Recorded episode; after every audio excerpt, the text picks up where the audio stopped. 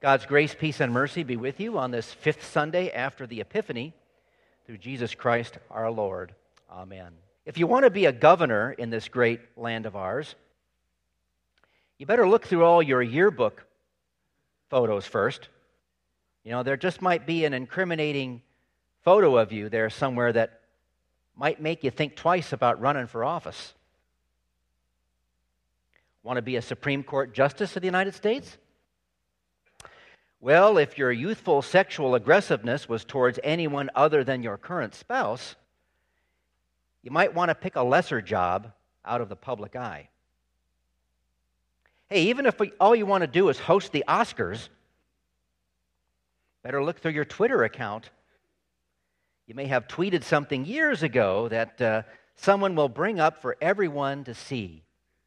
And the show's over for you before it even gets started. It's a thing today, isn't it? You know, your, your past really isn't your past anymore if you want to be someone of importance and influence. In our society today, you can, your past can define your present, which can ultimately define your future. If you want to be a leader in this country, your whole life is expected to be above reproach. From birth, it seems. Now, wouldn't leave, that wouldn't leave very many people uh, qualified or eligible to lead, though, would it? Figuratively speaking, don't you think everyone, including yourself, has got that incriminating yearbook photo or tweet? Where is it in our hymn book? I think it's in the general prayers, the page 15 service. Remember not the sins of our youth, nor our many transgressions. That's me on the forklift there during Desert Storm. That was an exciting day. That bomb you see there was specially designed to go deep underground and blow up Saddam Hussein and his generals in their secret underground bunker. Our spirits were high. If this new bomb worked, the war could be over soon and we could go home. But 10 minutes after this picture was taken, another one uh, was taken of me, having just gotten off the forklift, making an incredibly crude gesture to the cameraman. I can't show it to you, it's too vulgar. Use your imagination. That's all I can say. You wouldn't believe me if you saw it. I didn't believe me. I didn't believe it was me when I saw it. This isn't my film. The guy who took these, I ended up working with him 12 years after these were taken, and he gave me copies. I had never seen them before. I looked at that vulgar picture of me and I told him, Well, that's clearly me in the photograph, but I don't remember doing that. Why would I do that? I would never do anything like that today. I didn't run for public office after I retired from the Air Force, but in the pastoral ministry of the church, if anyone at the seminary had gotten hold of that photograph, they would have called me in to explain. Could you please tell us about this picture of you? To which I would, my only reply could, would be, well, I was 24. People can change, though.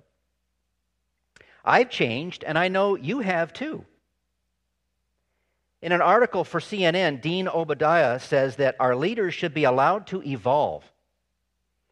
As a nation, we should be open to the power of legitimate transformation and redemption. We need to allow and encourage people to change for the better when it comes to racism, sexism, and other forms of bigotry.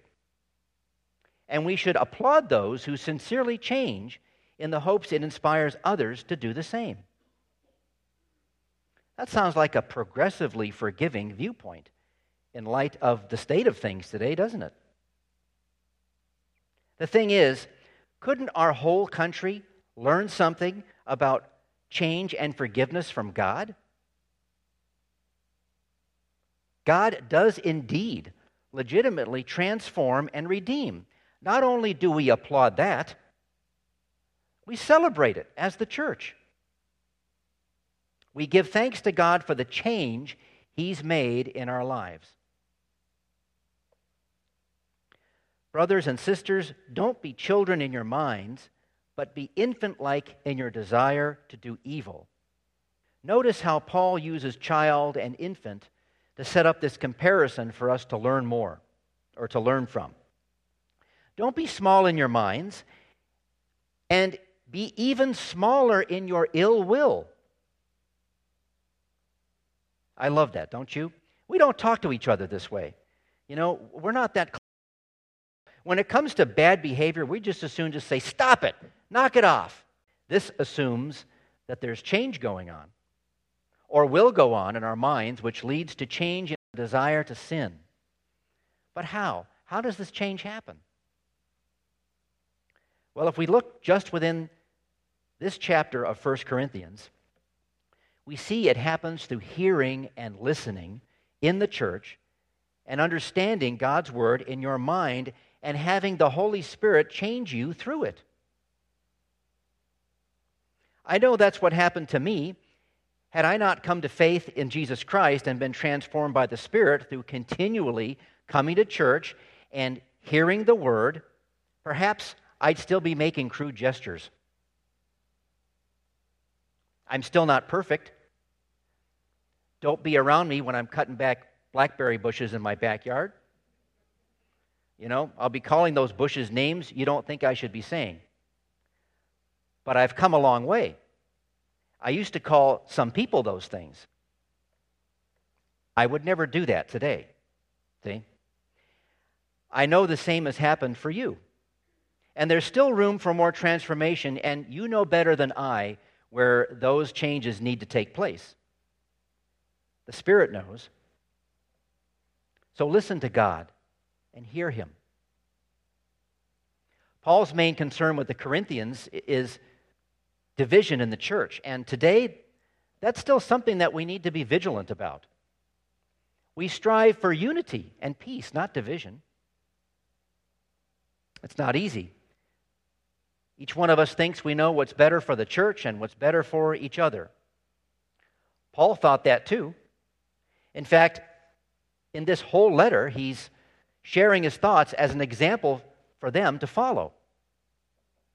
But we know Paul is different in some very important ways. He was visited directly by Jesus and was given gifts of the Spirit to spread the name of Jesus in lands that had not heard of him, of him yet. So his thoughts about the church are in line with the Spirit's because he's doing the Spirit's work, which is to get the Corinthians to listen and pray in the Spirit and in their minds for themselves and for the benefit of others.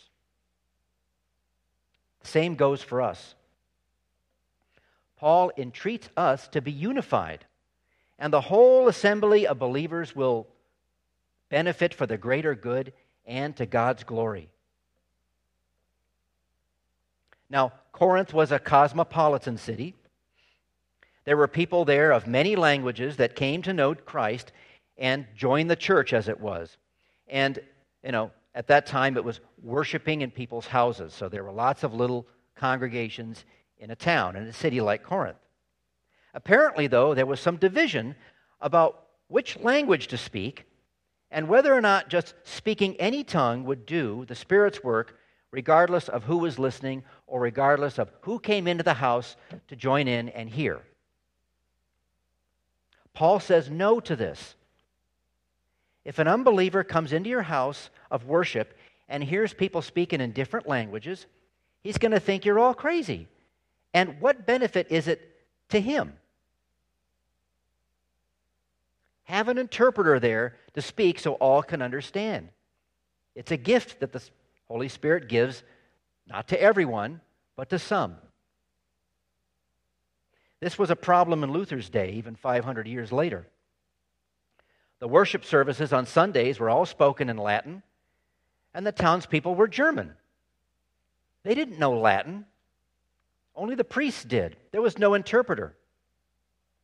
But the church had come to believe at the time that it didn't matter. Just having the people sit there and hear the Latin Mass was enough. It was participation in the faith in the life of the church. And that was good enough. But it wasn't. Because faith comes by hearing, and understanding the gospel. And change to be more like Christ comes through the same. How do you expect to be transformed to be more like Christ if you don't participate in the Spirit's activity through the spoken and understood word? As good or bad as I am at preaching, I'm speaking a language at least you can understand, right? Unless I'm preaching rank heresy, which you would know if I did, change will occur. And it does, even if you don't feel it or realize it. You and I have heard God say to us over and over again, We have not loved him with our whole heart. We have not loved others as much as ourselves. We justly deserve the consequences of our sin here on earth and for eternity. This bad news cuts to the heart and convicts us. Hopefully, it convicts us. God also says if we say we have no sin, we deceive ourselves, and the truth is not in us. Deceiving ourselves of the truth is a sin. That's a sin too. So none of us can escape the judgment, no matter how much we tell ourselves we're a good person. But there's another judgment you've also heard again and again. And that's the judgment that you are all innocent of sin on account of Jesus Christ taking it from you and crucifying it on the cross with his life instead of yours as the payment. On top of that, he came back from death and lives forever so that you live too forever. This is the gospel the good news that creates faith and brings forth fruit of sincere participation in the worship, life of the church for your good and for the good of others. At one time, this gospel changed you instantly to be more like Christ at your baptism. Since then, the Spirit has been at work continually changing you for the betterment and especially for the betterment of others as we have learned from the text today from 1 Corinthians.